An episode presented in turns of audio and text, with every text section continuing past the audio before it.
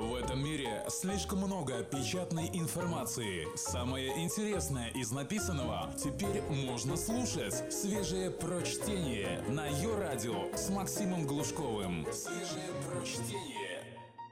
Всем привет! Есть такой прекрасный сервис The Question, из которого дорогая мне редакция ТЖ выбирает самые интересные вопросы и ответы. Погнали!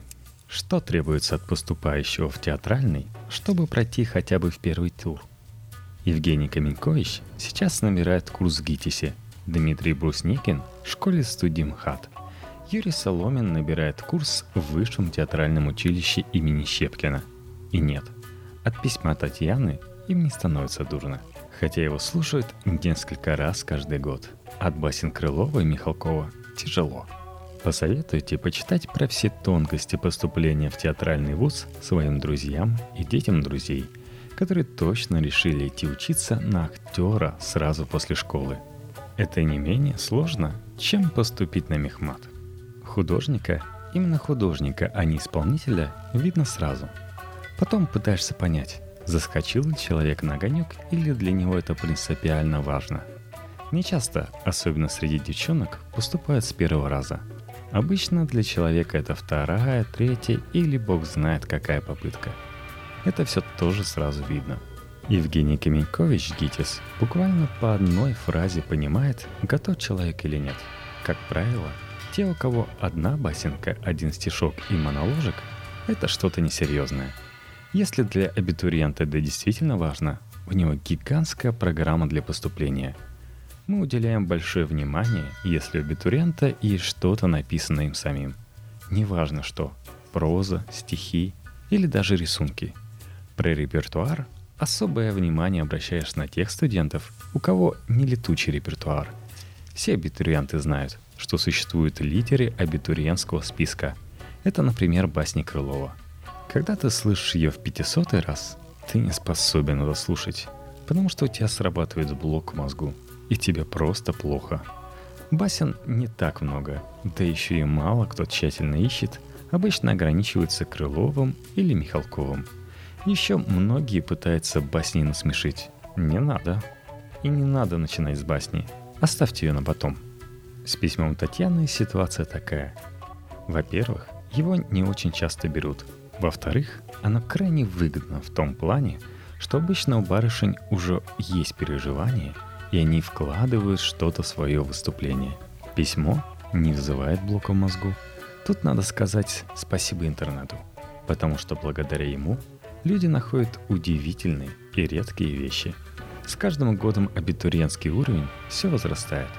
Раньше было очень много случайных людей, а с каждым годом случайных людей все меньше, отсеивать становится все труднее и труднее. Сейчас люди очень серьезно готовятся и еще смотрит очень хорошие фильмы, смотрит сериалы выдающиеся, как «Карточный домик» с Кевином Спейси. Когда вопрос с репертуаром решен, обращаешь внимание на дополнительные показатели. Всегда приветствуются люди с музыкальной школой или с хореографической подготовкой. Очень любят цирковых. Это, как правило, люди, которые знают, что такое труд. Правда, они редко к нам приходят. Очень большой процент поступающих – это просвещенные барышни – как их называют в ГИТИСе. Они ужасно начитаны, но скорее похожи просто на красивых библиотекарш. Они делают все очень умно, но вряд ли станут актрисами. Самое сложное – высчитать харизму, энергозаражаемость. Олег Павлович Табаков в этом отношении гений. У него наибольшее количество стопроцентных попаданий. Пока человек выступает, ищешь в нем странности. Даже пробовали убрать людей полусумасшедших – но это немножко пагубный путь. Они, как правило, не доучивались. Каждый такой раз понимали все. И психологи предупреждали. Но больно интересные они люди. Сумасшедший же всегда интереснее нормального человека. Важно, как человек говорит. Почти все понимаешь по первой фразе. Если он не выговаривает 12 букв, или у него чудовищный говор, это сразу нет. А бывает чувствуешь, что человек интересный, но не раскрывается – Таким даешь дополнительные упражнения. Обычно стараются набирать разновозрастную команду. Никаких возрастных порогов нет, если гений его возьмут и в 35. В этом году Каменьковичу пока что больше всего запал один монгол. Приехал из Монголии, а там, судя по всему, всего один театр, который вроде как выпускники ГИТИСа и организовали. Монголу уже 27 лет, как и положена жена и двое детей. Его спрашивают, а как же ваша семья? А он, у меня жена актриса, она готова ждать. Такой вот декабрист наоборот. Вроде как они расположены были его куда-то пускать. Но он рассказал такую замечательную фольклорную монгольскую историю. А в ГИТИСе вообще счастливы, когда есть возможность читать на всех языках. И кажется, никогда не видели такого желания, такой необходимости учиться там. А когда ему сказали «Хорошо, вы проходите», он плакал от счастья – к сожалению, вынуждены еще слушать всех позвоночников. Позвоночники — это те, кто по звонку. А можно мой близкий придет. А я в сериале снимался уже, можно прийти. Они считают, что вправе звонить перед прослушиванием. Их принимают отдельно. Не очень любят. Расстреляли бы всех и убили. Среди них иногда бывают нормальные люди. Но в этом году все позвоночники нехорошие. Так что совесть Каменьковича чиста — он их всех зарубил. Все-таки удивительно, что каждый раз так много народу. Каждый год думаешь, наверное, людям уже надоело идти в эту актерскую нищету. Но каждый раз толпы. Финансирование кино сокращается, финансирование театра сокращается. Они все идут и идут. Дмитрий Брусникин, школа студия МХАТ.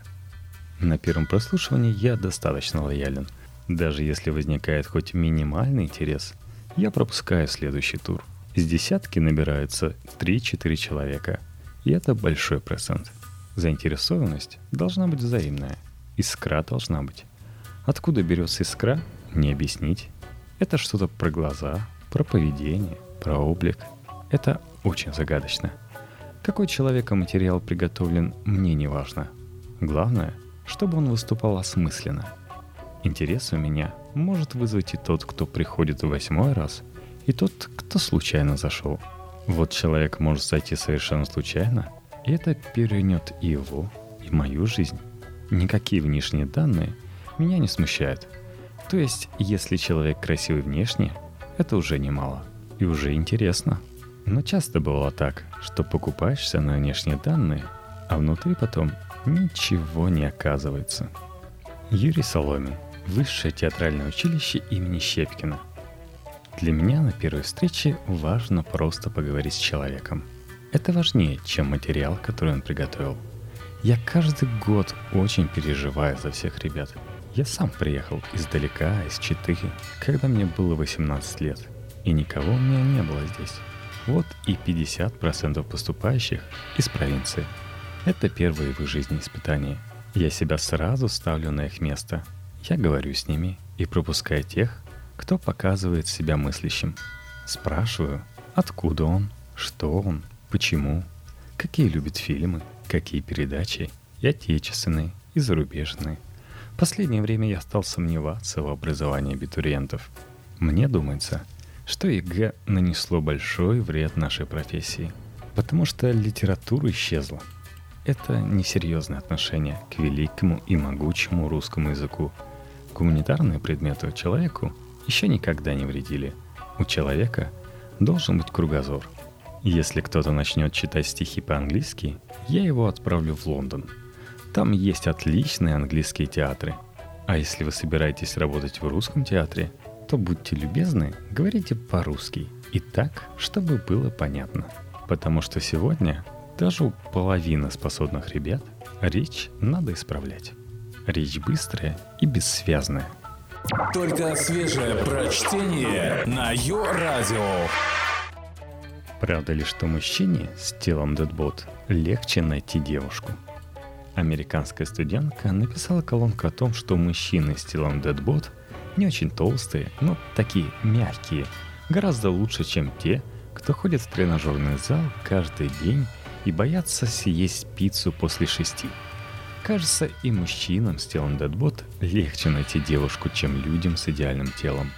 Правда ли это? Отвечают знатоки. В смысле девушки.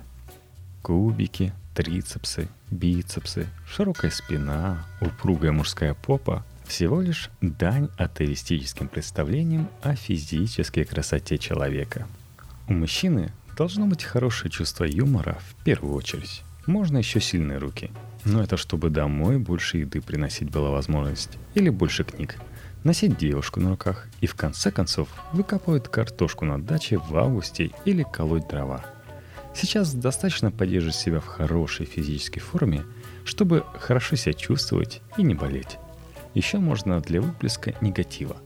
Можно просто потому, что работать полезно над собой. Спортивные нагрузки приносят немало удовольствия. Также надо стараться правильно питаться, но иногда можно согрешить. Ведь, как говорится, nobody's perfect. А вот и научный подход. Наши предки гоминиды женского пола выбирали стратегию, предполагающую максимально надежное удержание самца в паре, так как вырастить потомство одной было невозможно. В большинстве ситуаций это предполагало выбор не высокорангового самца. В современном человеческом обществе хорошая фигура – показатель высокого ранга. Как толстой девочке вежливо намекнуть, что пора бы сжечь жирок. С толстыми девочками есть проблема. С одной стороны, она еще ребенок, и кажется, что ваш добрый совет поможет ей вырасти здоровой – с другой стороны, врач и феминистка быстро объяснят вам, что вопросы чужого тела не ваше дело. Если вы действительно хотите помочь толстой девочке, нужно и действовать тоньше. Скорее всего, проблема не в девочке, а в ее родителях. Хотите намекнуть ее папе, что ему тоже пора бы сжечь жирок?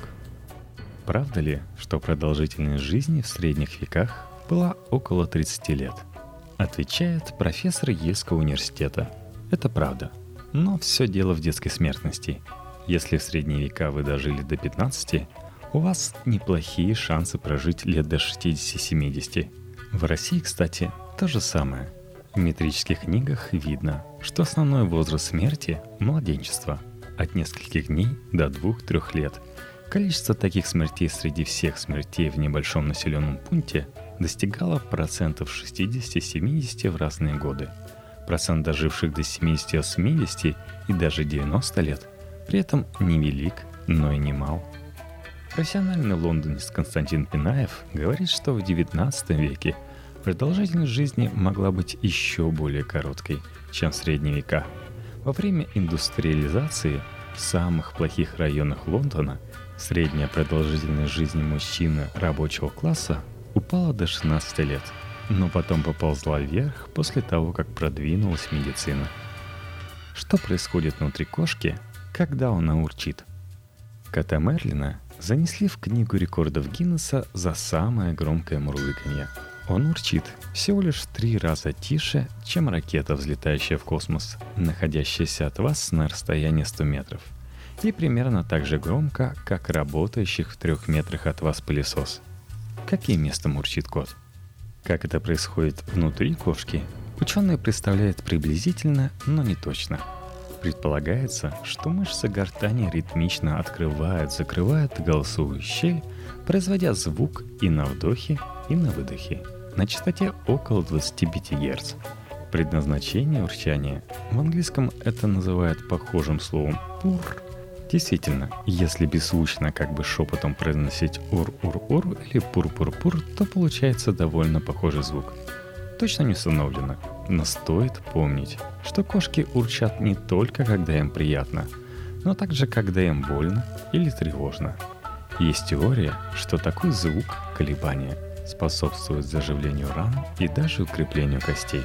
Интересно, что урчат не только домашние – но некоторые дикие представители семейства кошачьих – рысь, гепард, пума.